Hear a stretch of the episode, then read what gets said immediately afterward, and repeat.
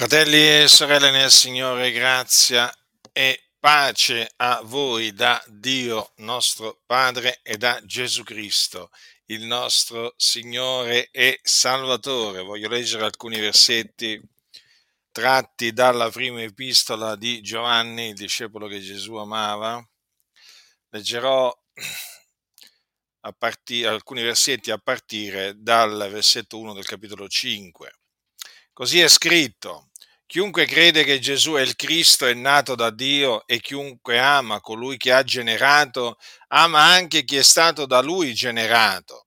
Da questo conosciamo che amiamo i figlioli di Dio, quando amiamo il Dio osserviamo i suoi comandamenti, perché questo è l'amore di Dio, che osserviamo i suoi comandamenti e i suoi comandamenti non sono gravosi poiché tutto quello che è nato da Dio vince il mondo e questa è la vittoria che ha vinto il mondo, la nostra fede. Chi è colui che vince il mondo se non colui che crede che Gesù è il figliol di Dio? Questi è colui che è venuto con acqua e con sangue, cioè Gesù Cristo, non con l'acqua soltanto, ma con l'acqua e col sangue. Ed è lo Spirito che ne rende testimonianza, perché lo Spirito è la verità. Poiché tre sono quelli che rendono testimonianza, lo spirito, l'acqua e il sangue, i tre sono concordi. Se accettiamo la testimonianza degli uomini, maggiore è la testimonianza di Dio. E la testimonianza di Dio è quella che egli ha resa circa il suo figliolo. Chi crede nel figliolo di Dio ha quella testimonianza in sé. Chi non crede a Dio l'ha fatto bugiardo perché non ha creduto alla testimonianza che Dio ha resa circa il proprio figliolo. E la testimonianza è questa, il Dio ci ha dato la vita eterna e questa vita è nel suo figliolo. Chi ha il figliolo ha la vita e chi non ha, chi non ha il figliolo di Dio non ha la vita. Io ho scritto queste cose affinché sappiate che avete la vita eterna, voi che credete nel nome del figliuolo di Dio. Dunque, la testimonianza che Dio ha reso circa il suo figliuolo è in noi, perché noi crediamo nel figliuolo di Dio, in Gesù Cristo.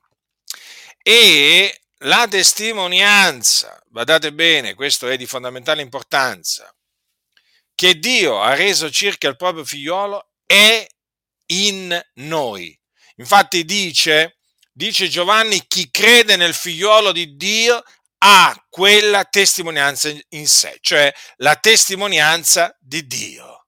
Quella testimonianza che Dio ha reso circa il suo figliolo. Ora noi sappiamo che Dio è impossibile che abbia mentito. Impossibile. Il Dio dice sempre la verità.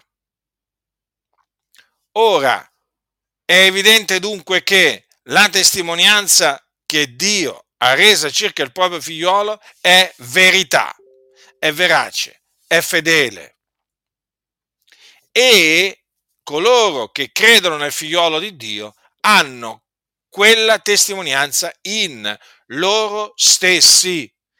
Badate bene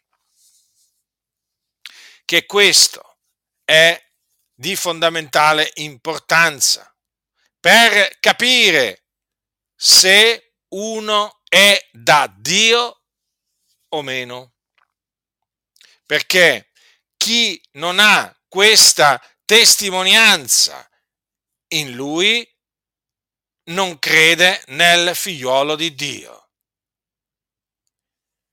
E quindi non crede in Dio, non crede a Dio, facendolo bugiardo, perché non ha creduto alla testimonianza che Dio ha resa circa il proprio figliolo. Ora, qual è la testimonianza? Che Dio ha reso, ha reso circa il proprio figliolo è questa. Il Dio ci ha dato la vita eterna e questa vita è nel suo figliuolo. Dunque,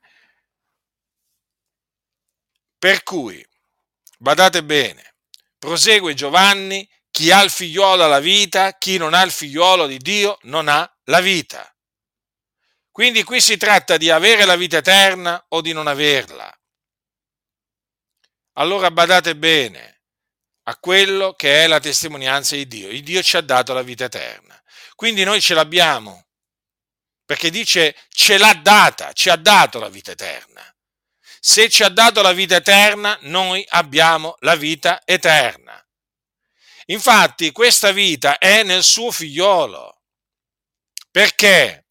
Perché egli è il vero Dio e la vita eterna. Molti dimenticano e molti non sanno proprio che Gesù Cristo è la vita eterna. Infatti, sempre Giovanni dice all'inizio della sua prima epistola, vi annunziamo la vita eterna che era presso il Padre e che ci fu manifestata. Dunque, Gesù Cristo, che era presso il Padre, da ogni eternità è la vita eterna che, dice Giovanni, ci fu manifestata. Ecco perché egli, cioè Gesù Cristo, è la vita eterna e chi ha il figliolo ha la vita, mentre chi non ha il figliolo di Dio non ha la vita. Dunque il Dio ci ha dato la vita eterna. Noi abbiamo la vita eterna noi che crediamo nel Signore Gesù Cristo. Giovanni dice chiaramente perché ha scritto queste cose.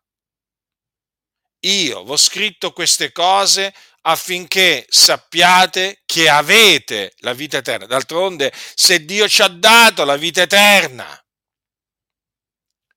è evidente che noi abbiamo la vita eterna. Ma guardate Giovanni, cosa dici? Vi ho scritto queste cose affinché sappiate che avete la vita eterna, voi che credete nel nome del figliuolo di Dio. Dunque, noi abbiamo la vita eterna. Il Dio ce l'ha fatto sapere. Hm? Ce l'ha fatto sapere. Vedete cosa dice Giovanni? Io vi ho scritto queste cose affinché sappiate che avete la vita eterna. Io infatti questa mia predicazione la faccio affinché appunto voi sappiate che avete la vita eterna. Dal pulpito si deve sentire proprio proclamare quello che ha detto Giovanni. Sappiate che avete la vita eterna, voi che credete nel nome del figliuolo di Dio. Ora, la vita eterna, il Dio ce l'ha data per grazia, gratuitamente, perché è il dono di Dio. Non è qualcosa che ce la si può guadagnare o meritare perché è il dono di Dio. Infatti, la vita eterna si ha mediante la fede. Gesù disse, chi crede ha vita eterna.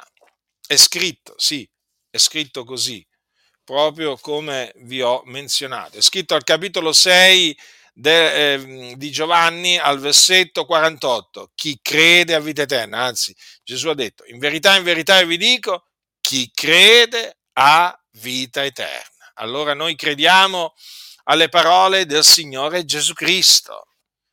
Noi abbiamo creduto in Lui, infatti abbiamo vita eterna. È confermato che la vita eterna si ottiene mediante la fede, si ha mediante la fede.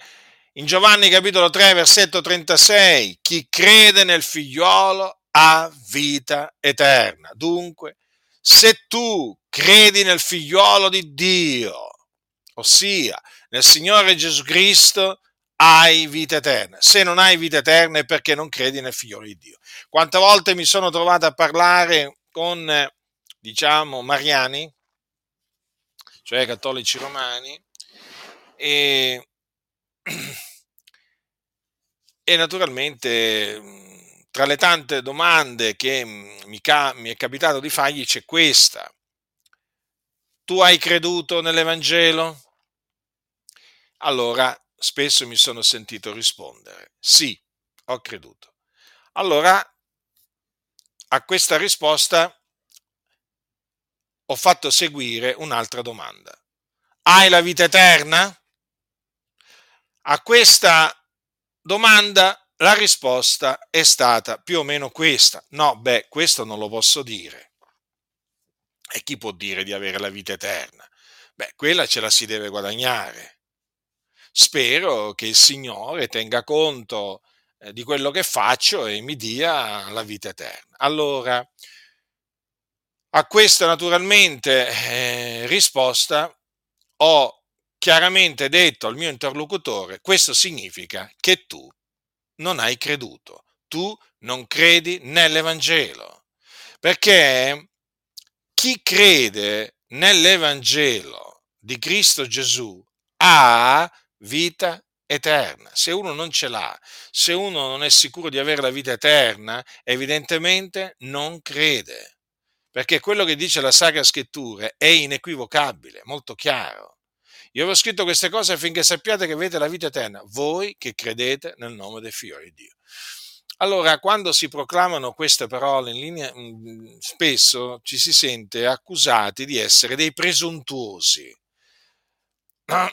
Ma come? Come fate a dire di avere la vita eterna voi? La vita eterna? Ma vi rendete conto di cosa state dicendo? Sì, sì, noi ci stiamo rendendo perfettamente conto, ci rendiamo perfettamente conto di quello che affermiamo, perché quello che affermiamo lo affermiamo basandoci su quello che dice la Sacra Scrittura, o meglio, lo diciamo perché abbiamo la testimonianza che Dio ha reso circa il proprio figliolo in noi.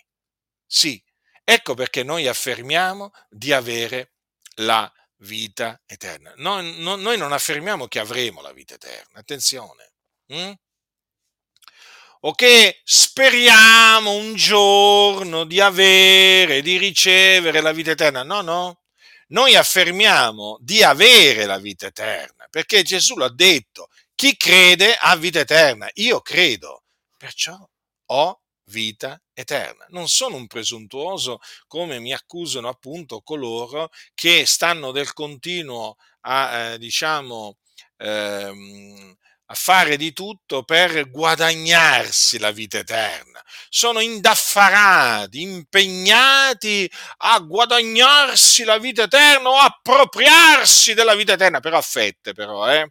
A fette, perché loro hanno suddiviso hanno suddiviso la vita eterna in fette no? o in pezzi.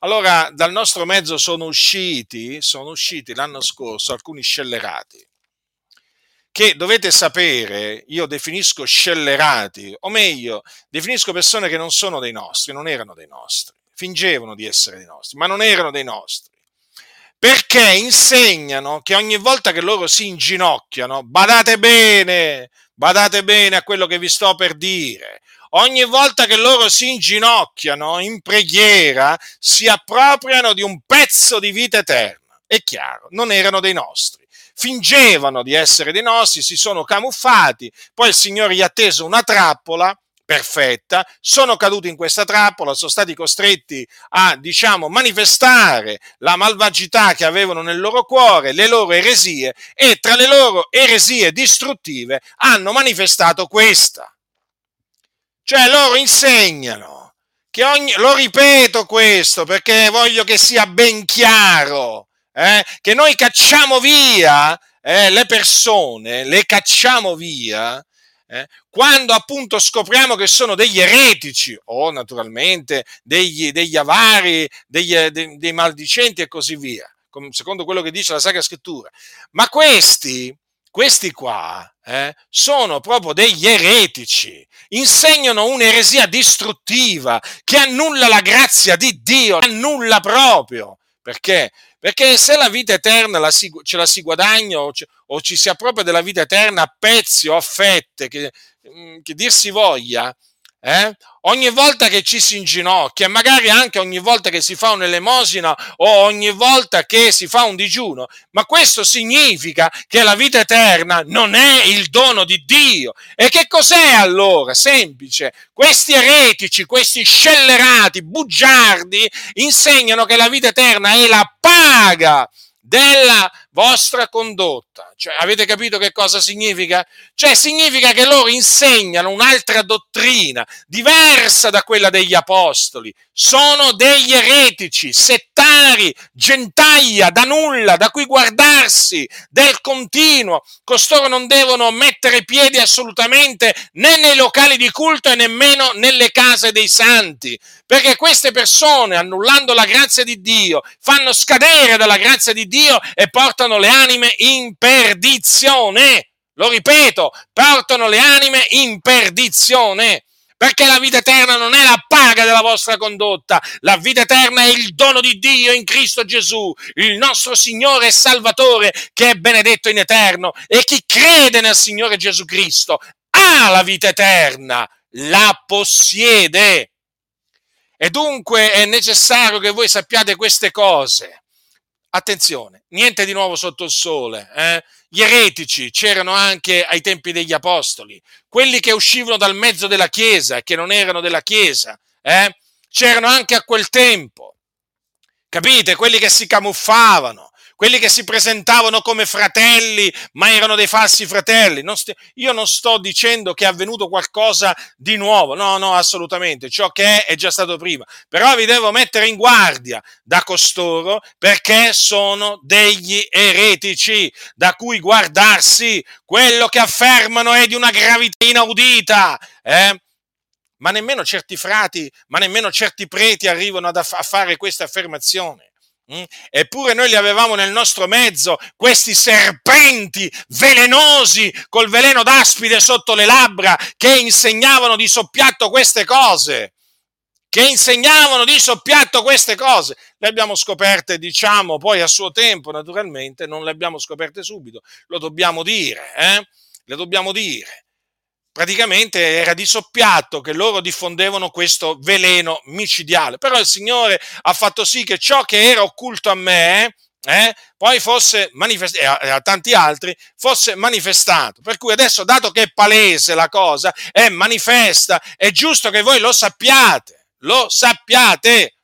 Questi sono uomini e donne malvagi Sappiatelo questo, voi che mi ascoltate e che fate parte ancora del gruppetto degli scellerati, perché so che mi ascoltate, lo so, lo so che mi ascoltate, io vi avverto, eh, affinché un giorno non possiate dire eh, che Giacinto non vi ha avvertito, eh, a voi che mi avete contraccambiato il bene che vi ho fatto con il male, eh, ipocriti, io vi voglio ancora avvertire affinché vi ravvediate e vi convertiate dalle vostre menzogne e dalle vostre opere malvagie. Dato che so che mi ascoltate, eh, anche se magari siete capaci di dire, oh, ma io non lo ascolto più, Giacinto. No, voi mi ascoltate, è impossibile che voi non mi ascoltiate, non, poss- non potete farne a meno. Eh? Perché? Perché siete malvagi perché siete miei nemici e io so che i miei nemici sono quelli che mi ascoltano di più e che mi leggono di più e quindi voi lo fate, lo so bene. Allora mi rivolgo a voi direttamente, razza di ipocriti. Eh? Pensavate eh, che il vostro veleno non, fosse, non, sarebbe mai stato scoperto, ma è stato scoperto, eh? è stato scoperto. Adesso fate le vittime, come al solito. Eh? Come al solito fate le vittime, ma ormai ormai si è capito, ormai noi l'abbiamo capito, tanti lo hanno capito. Siete degli ipocriti, falsi, doppi. Dite una cosa al contrario di quella cosa. E così fanno i doppi. Come Billy Graham. Billy Graham diceva negli stadi, il massone, il massone Billy Graham, eh? diceva Gesù è la via, è l'unica via che mena in cielo. Poi quando rilasciava delle interviste diceva che rispettava altri sentieri che conducevano a Dio. Eh? Eh sì, voi siete doppi come il massone Billy Graham. Eh? Avete un modo di fare massonico, avete un parlare doppio come ce l'hanno i massoni. Semplice il discorso. Dite che credete nella salvezza per grazia e poi studiando quello che voi dite e quello che, che scrivete si scopre che non ci credete. Siete doppi. Credete nella salvezza per opere. Ormai le persone intelligenti l'hanno capito. L'hanno capito. A voi non vi resta altro che ravvedervi e convertirvi. Se mai avvenga che Dio vi conceda il ravvedimento, perché dipende da Dio. Io non so se Dio vi concederà il ravvedimento, lo spero, però alla strada attuale delle cose vedo indurimento di cuore, vedo la maledizione di Dio nella vostra vita. Io spero che voi vi ravvediate un giorno, però dato che dipende da Dio, non so, non so se vedrò appunto questa, diciamo, questa speranza avverarsi, perché il mio desiderio comunque sia non è quello che i miei nemici eh, vadano in perdizione, no, nella maniera più assoluta. Io ho il desiderio che i miei nemici, anche quelli che mi hanno fatto tanto del male, il mio desiderio, la mia preghiera rimane sempre che Dio converta il loro cuore. Però se Dio ha deciso di indurire il loro cuore, se ne andranno in perdizione, perché evidentemente meritano di andare in perdizione. Però vedete, a voi fratelli mi rivolgo adesso, è giusto che io dica queste cose, è bene che io dica queste cose affinché sia chiaro, affinché sia chiaro a tutti eh, che appunto ci siamo trovati davanti ad un certo punto, ad affermazioni eretiche di una gravità inaudita. Eh? E quindi abbiamo dovuto prendere atto che quelli che avevamo cacciato via, li avevamo cacciati via naturalmente a giusta ragione, non ingiustamente, ma per giusta, per, per giusta ragione. E allora, dice quindi la Sacra Scrittura, io vi ho scritto queste cose affinché sappiate che avete la vita eterna, voi che credete nel nome del Figlio di Dio. Allora è evidente che chi eh, si sta sforzando di appropriarsi di un pezzo di vita eterna alla volta o di guadagnarsi una fetta di vita eterna alla volta, è evidente che non ha la vita eterna, non ha la vita eterna non ha il dono di Dio, non ha la testimonianza che in, non ha in sé la testimonianza che Dio ha resa circa il proprio figliolo, perché chi ha questa testimonianza lo afferma di avere la vita eterna, anche perché Gesù Cristo è la vita eterna, quindi chi ha il figliolo di Dio ha la vita eterna. Però attenzione, chi non ha il figliolo di Dio non ha la vita eterna. Sapete, nel mondo ci sono tanti che dicono di essere cristiani, che dicono di credere, ma poi quando voi li mettete alla prova emerge che non avendo la vita eterna non sono credenti, perché i cristiani di ogni epoca eh, ehm, si sono sempre contraddistinti per la certezza di possedere la vita eterna. Non è una forma di presunzione, è una certezza. Mm? È una certezza che appunto deriva dalla testimonianza che Dio ha resa circa il proprio figliolo, che è in noi che crediamo. In sostanza, fratelli, è più forte di noi, è più forte di noi, perché siamo spinti a fare questa affermazione in virtù della testimonianza che Dio ha resa circa il, proprio figliolo e che è per la grazia di Dio in noi. Infatti lo vogliamo ribadire, noi non abbiamo nulla di che vantarci nel cospetto di Dio, perché la vita eterna ci è stata data, ci è stata data ed è nel figliuolo di Dio. Eh? Nel figliuolo di Dio. Quindi voglio eh, ribadire, ribadire, con forza questo, questo, concesso, questo concetto della gratuità della, della vita eterna, anche citando alcune parole del nostro caro fratello Paolo, che che a, ehm, a, Timoteo gli ha scritto queste cose eh, nella sua prima epistola a Timoteo. Gli ha detto, per questo mi è stata fatta misericordia affinché Gesù Cristo dimostrasse in me per il primo tutta la sua longanimità e io servissi d'esempio a quelli che per l'avvenire crederebbero in lui per avere la vita eterna. Notate come l'Apostolo Paolo conferma, hm, conferma che appunto per avere la vita eterna bisogna credere nel figliolo di Dio. Vedete? Infatti il Signore gli fece misericordia affinché lui servisse d'esempio a chi? A quelli che per l'avvenire crederebbero in lui per avere la vita eterna. Difatti, nel, negli Atti degli Apostoli, cosa c'è scritto? Che tutti quelli che erano ordinati a vita eterna credettero. Capitolo 13, versetto 48. Eh? Allora, gli Apostoli erano ad Antiochia, hm? Antiochia di Pisidia, e predicarono alle moltitudini. Hm? Predicarono alle moltitudini. E c'è scritto che eh, i gentili, udendo queste cose, si rallegravano e glorificavano la parola di Dio e tutti quelli che erano ordinati a vita eterna credettero. Già perché? Allora abbiamo visto che per avere la vita eterna bisogna credere. Mm, bisogna credere. Chi sono coloro che credono dunque? Sono coloro che sono ordinati a vita eterna. In sostanza sono gli eletti. Gli eletti, gli eletti eh, sono coloro a cui Dio dà di credere. Mm? di credere per avere la vita eterna. E noi siamo veramente, eh, diciamo, felici, siamo veramente gioiosi e grati al Signore, perché appunto Egli ci ha dato, ci ha dato di credere. Ci ha dato di credere perché Egli ci ha ordinati a vita eterna. Quindi non è che noi abbiamo creduto perché abbiamo voluto credere. Eh? Eh, no, noi abbiamo, cre- abbiamo creduto perché Dio ci ha dato di credere in quanto ordinati a vita eterna. Queste sono parole che odiano coloro che insegnano che l'uomo si crea il destino da sé. E naturalmente eh, odiano queste parole perché queste parole distruggono tutto il loro sistema teologico, appunto, che è, eh, diciamo, ehm, si fonda sul cosiddetto libero arbitrio.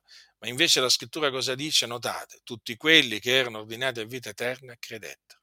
Quindi coloro che ancora oggi credono eh, all'Evangelo che viene predicato sono coloro che sono ordinati a vita eterna. Allora qualcuno dirà, ma allora quelli che non sono ordinati a vita eterna, quelli non possono credere. Quelli non possono credere nell'Evangelo, ascoltano lo stesso Evangelo, la stessa esortazione, a ravvedersi, a credere nell'Evangelo, ma ma non possono, non possono credere perché, perché non sono ordinati a vita eterna. Quindi noi siamo veramente grati al Signore, grati al Signore perché ci ha dato di credere nel, nel suo figliolo. Mm? E appunto credendo nel suo figliolo eh, abbiamo vita eterna. Quanto è meraviglioso veramente affermare eh, con, ogni, con ogni franchezza che noi abbiamo la vita eterna. Ma la cosa veramente che eh, fa molto, eh, diciamo, riflettere è quello appunto che vi ho, detto, vi ho detto poco fa. Gesù Cristo è la vita eterna. Eh? Ecco perché non si può guadagnare la vita, la vita eterna, perché Gesù Cristo è la vita eterna.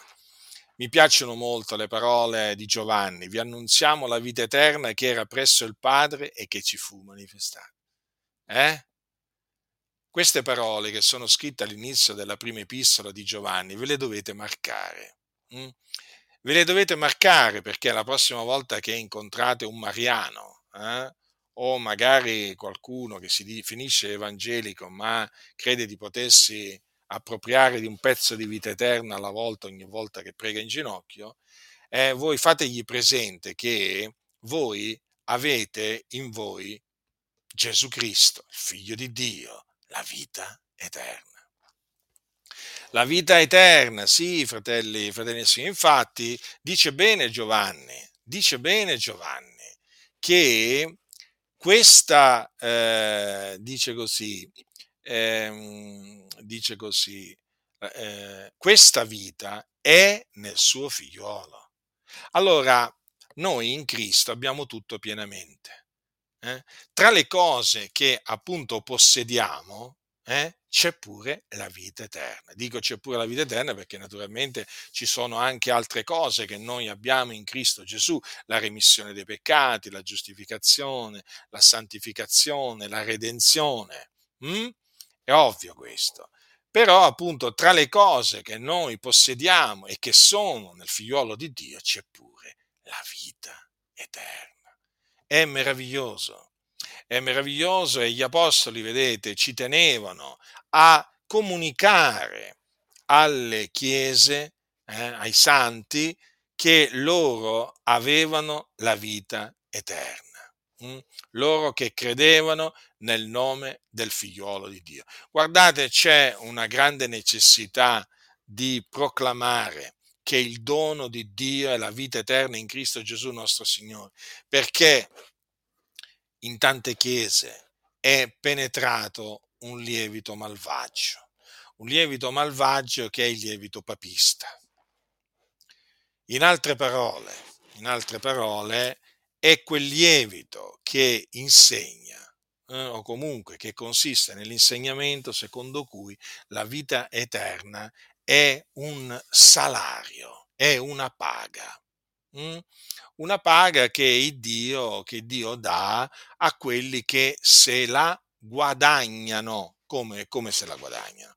Con preghiere, digiuni, elemosine, in particolare tramite queste opere.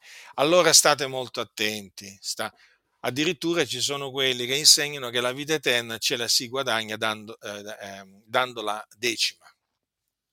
Sì, ci sono dei predicatori scellerati che arrivano a dire che se uno non dà la decima eh, non ha la vita eterna. Praticamente la vita eterna è nella decima, avete capito? In sostanza la vita eterna è, eh, è, nei soldi. E nei soldi, sì, sì, sembrano incredibili queste cose, però accadono pure queste. Ci sono predicatori che dicono a coloro che non pagano la decima delle loro entrate mensilmente, voi non sarete, non andrete in paradiso. Voi non andrete in paradiso, perché? Perché non pagano la decima, avete capito? Perché non riempono praticamente eh, le tasche a questi impostori, a questi malvagi che impongono la decima e maledicono quelli che non gli danno la decima. Poi naturalmente ci sono quelli che non te lo dicono così apertamente, però te lo fanno capire. E com'è che te lo fanno capire? Adesso ve lo spiego. Praticamente loro dicono che se tu non dai la decima, attenzione, sei maledetto da Dio. Eh? Quindi se sei maledetto da Dio, ma come potrai mai entrare nel paradiso? Come potrei mai, come potrei mai essere salvato dal Signore nel suo regno celeste se sei maledetto da Dio? Impossibile. Allora non ti dicono che non sarai, non ti dicono apertamente che non sarai salvato, eh, che non entrerai in cielo, ma te lo fanno capire questi malvagi impostori. Eh, che veramente il Signore ha fatto sì che fossero smascherati davanti a tutti e che ancora oggi sono smascherati. Eh? E non bisogna chiamarli servitori del Signore Gesù a costoro, ma bisogna chiamarli servi di Mammona, gente che serve il loro ventre, il cui Dio è il ventre, eh? la cui via mena alla perdizione. Sono loro, servi di Mammona, che non saranno salvati nel regno appunto celeste del nostro Signore. Sono loro, sì, sono loro che maledicono il popolo di Dio appunto perché, perché il popolo di Dio non si, eh, diciamo, non si adegua a questo loro, a questo loro precetto eh, che appunto impone il pagamento della decima, che vi ricordo, sotto la grazia non ha ragione di esistere. Eh? Sotto la grazia, quindi, non è lecito, non è lecito a nessun ministro imporre o ordinare il pagamento della, della decima, anche perché la decima veniva riscossa per ordine di Dio dai Leviti, quindi uno per riscuotere la decima praticamente dovrebbe essere un levita, no? bisognerebbe dirgli a questi impostori, ma guardate che, ma guardate che la decima, la decima erano, erano, i leviti che la dovevano, la dovevano riscuotere per, per, per volontà di Dio. Che fate voi? Siete leviti? Non sono leviti. Quindi, e quindi è molto semplice il discorso. A questi non interessa proprio niente di quello che dice la Sacra Scrittura, a, questo, a questi interessa solamente il denaro. Peraltro vi ricordo che Gesù Cristo, il figlio di Dio, hm, non ordinò mai ai suoi discepoli di pagargli la decima. Non disse mai pagatemi la decima, portatemi la decima delle vostre entrate perché io ne sono degno e così via. No, no, no, no, no. Perché Gesù non poteva, non poteva riscuotere le decime dei suoi discepoli? Perché Gesù non era un levita. Gesù era della tribù di Giuda e alla tribù di Giuda non era stato ordinato di riscuotere le decime le decime le dovevano riscuotere le vite. Quindi anche questo ragionamento, ricordatevi, eh? Gesù non ha mai detto ai suoi, discepoli, ai suoi discepoli portatemi le decime. Allora adesso ci sono invece molti che si definiscono servi del Signore Gesù che invece dicono portatemi le decime. Eh? Cosa significa questo? Significa che costoro amano il denaro. Eh? Allora ci sono di quelli, cioè in linea generale la decima ormai è diventato un mezzo per guadagnarsi la vita eterna. Vi ripeto, anche se non lo dicono chiaramente, ma ve lo fanno capire molti. Dio vi maledirà, maledirà la vostra vita se non pagate la decima, se non la portate nella casa di Dio. Perché loro chiamano ancora il locale di culto la casa di Dio, non sanno nemmeno cos'è la casa di Dio. Cioè, siamo proprio di fronte a persone veramente ignoranti, ma proprio così ignoranti, proprio che ancora bisogna bisogna che imparino cos'è la casa di Dio, perché loro pensano che il locale di culto sia la casa di Dio. Eh? Allora dicono, portate le decime nella casa di Dio eh? e il Signore vi benedirà, naturalmente, e allora avrete la vita eterna, eh? vi meriterete la vita eterna. Però se non portate la decima nella casa di Dio, eh, Dio vi maledirà. Eh? Dio maledirà il vostro lavoro, la vostra famiglia, vi dicono che maledirà il vostro orto, maledirà la vostra macchina, insomma, maledirà un po' di tutto. Mm? E perché? Perché non gli portate la decima nella loro casa, eh? o meglio, nelle loro tasche, non nella loro casa. E allora state molto attenti, state molto attenti, fratelli e sorelle nel Signore, ricordatevi che la vita eterna è il dono di Dio in Cristo Gesù nostro Signore. Allora è di fondamentale importanza, dato che la vita eterna l'abbiamo ottenuta e ce l'abbiamo appunto per grazia mediante la fede, serbare la fede, serbarla e infatti la fede va serbata, va serbata come fu serbata dall'Apostolo Paolo. Vi ricordate l'Apostolo Paolo che cosa, che cosa disse alla fine della sua corsa, quando finì la sua corsa? Eh? Guardate che cosa disse, guardate, ascoltate che cosa disse a, a Timoteo. Ascoltate. Eh? Quanto a me io sto per essere offerto a mo' di libazione il tempo della mia dipartenza è giunto, io ho combattuto il buon combattimento, ho finito la corsa, ho serbata la fede. Del rimanente mi è riservata la corona di giustizia che il Signore, il giusto giudice, mi assegnerà in quel giorno, e non solo a me, ma anche a tutti quelli che avranno amato la sua apparizione. E proprio perché Paolo aveva conservato la fede, eh, poté dire sempre in questa epistola, più, av- più, avanti, il Signore mi libererà da ogni malazione e mi salverà nel suo regno celeste, perché Paolo aveva la stessa testimonianza mh, hm, eh, appunto che abbiamo noi noi stessi, cioè la testimonianza che Dio ha reso circa il proprio, eh, il proprio figliuolo. Mh?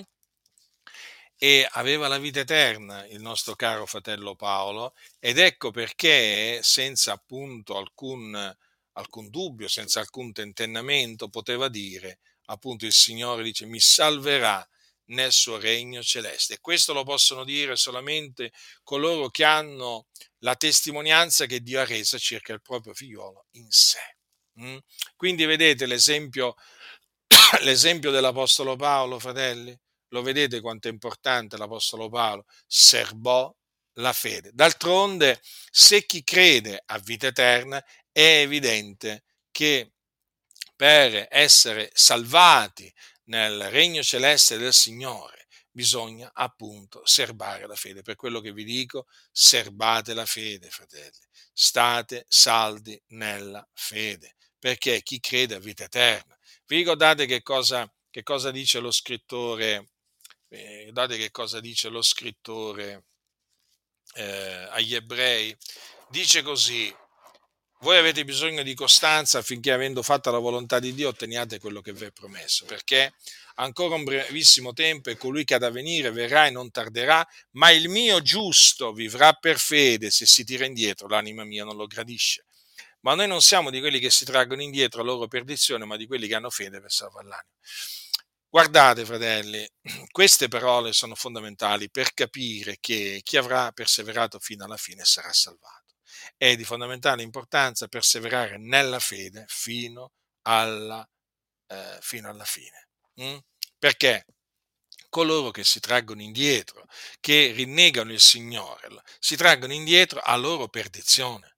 Perché cessando di credere, eh, cessando di avere fede nel Signore? Cessano di avere la vita eterna. E quindi, e quindi appunto poi se ne vanno in perdizione. Capite? Noi non siamo di quelli che si traggono indietro la loro perdizione. Quindi c'erano quei credenti che ad un certo punto si traevano indietro a loro perdizione. E costoro, costoro credettero per un tempo.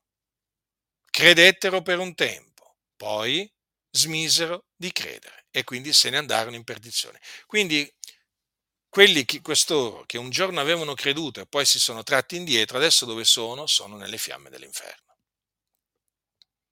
Sono nelle fiamme dell'inferno, perché là vanno coloro che si traggono indietro. Ma dice lo scrittore che noi siamo di, ma, ma noi siamo di quelli che hanno fede per salvare l'anima. Ecco hanno fede per salvare l'anima. Certo, perché come vi ho detto, è serbando la fede fino alla fine, appunto, che si ottiene poi l'entrata nel regno celeste del Signore, perché appunto eh, coloro che servono la fede poi hanno fede per salvare l'anima. Quindi la loro anima viene salvata, viene salvata dal Signore nel suo regno celeste. Prendete per esempio l'Apostolo Paolo. Dov'è l'Apostolo Paolo adesso? Eh? Allora, quelli che insegnano il sonno dell'anima dicono sta dormendo, hm? sta dormendo. Sta dormendo assieme a Pietro, Giovanni e così via. Allora, loro naturalmente sono morti, hm? sono morti, si sono addormentati in Cristo, ma la loro anima il Signore l'ha salvata nel suo regno celeste. Perciò l'Apostolo Paolo, come anche gli altri, gli altri apostoli, la loro anima è andata ad abitare con il Signore nel regno dei cieli, hm? perché là il Signore appunto ha salvato la loro anima, ma loro appunto hanno avuto fede fino alla fine per salvare l'anima. Hm? Chi crede ha vita eterna. Dunque dobbiamo naturalmente eh, spiegare che la vita eterna si può perdere. Hm?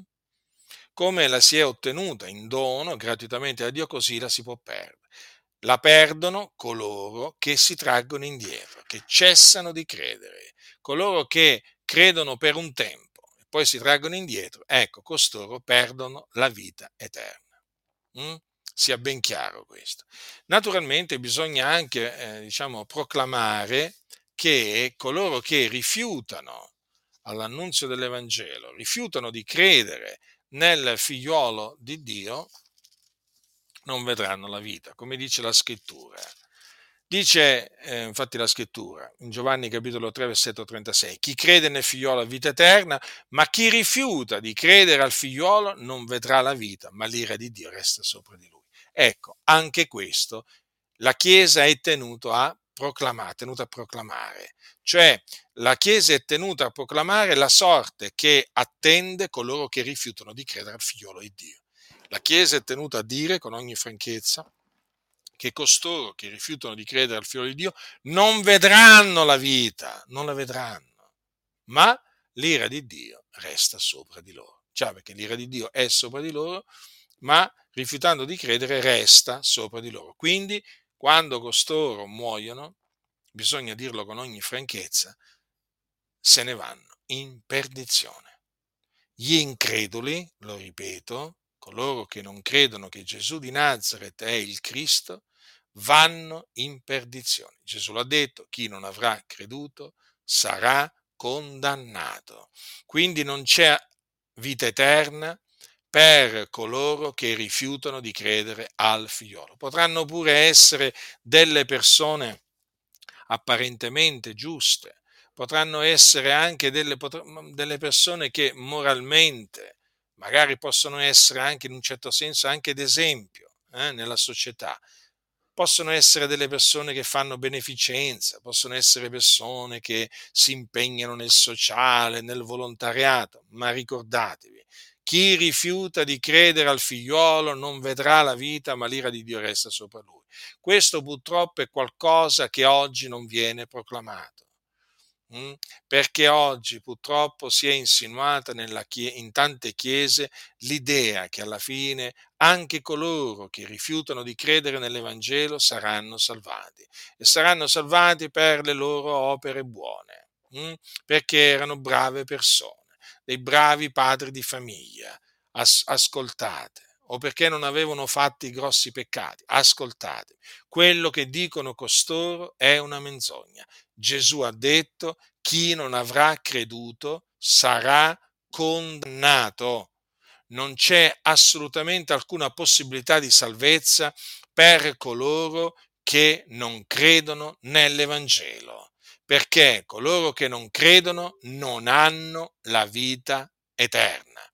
Ma allora tu vuoi dire, Giacinto, che ci sono miliardi di persone che vanno all'inferno? Sì, esattamente, proprio questo. Ci sono miliardi di persone che vanno all'inferno. Eh?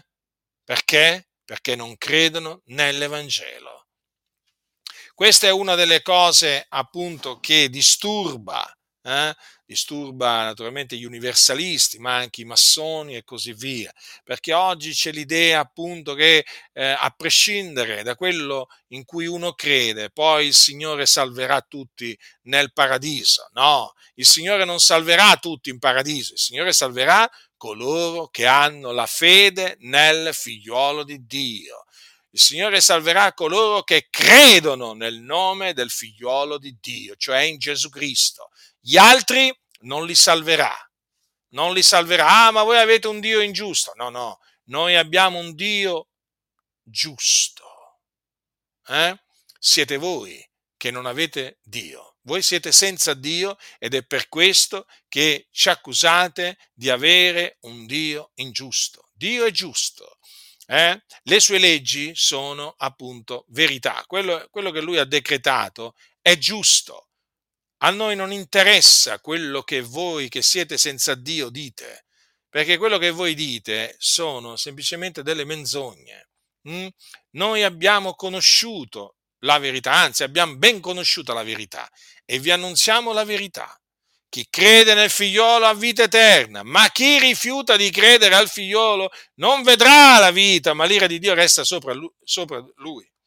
Sei tra gli increduli? Allora ti dico, ravvediti e credi nell'Evangelo. Cioè credi che Gesù di Nazareth è il Cristo, che è morto per i nostri peccati secondo le scritture, che fu seppellito, che risuscitò dai morti il terzo giorno secondo le scritture, che apparve ai testimoni che erano stati innanzi scelti da Dio. Questo devi credere per avere la vita eterna. Ma sappi che se rifiuti, sì, sì, tu, tu, tu, che se rifiuti di credere nell'Evangelo, eh, non vedrai la vita.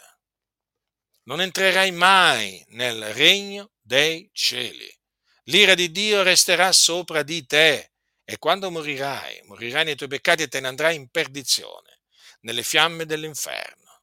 Eh? Forse ti faranno ridere le fiamme dell'inferno? Non lo so. Comunque, sappi che l'inferno esiste, all'inferno c'è un fuoco dove tu ci andrai sì, sì, dove tu andrai in quel fuoco. Perché? Perché hai rifiutato di credere nell'Evangelo. Quindi io ti ho avvertito, non potrai dire, ah, ma nessuno mi ha mai avvertito. Io ti ho avvertito. Per cui io sono netto del tuo sangue. Il tuo sangue ricada sopra di te.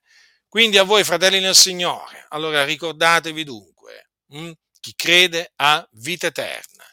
Dice Giovanni eh, poi nella, nella sua prima epistola, io vi ho scritto queste cose affinché sappiate che avete la vita eterna, voi che credete nel nome del figliolo di Dio. È una cosa meravigliosa sapere di avere la vita eterna. Serbiamo la fede, questa fede preziosa che abbiamo ricevuto, serbiamola, fratelli nel Signore, fino alla fine. È il Signore il Signore della gloria ci salverà per la sua grazia nel suo regno celeste. La grazia del Signore nostro Gesù Cristo sia con tutti coloro che lo amano con purità incorrotta.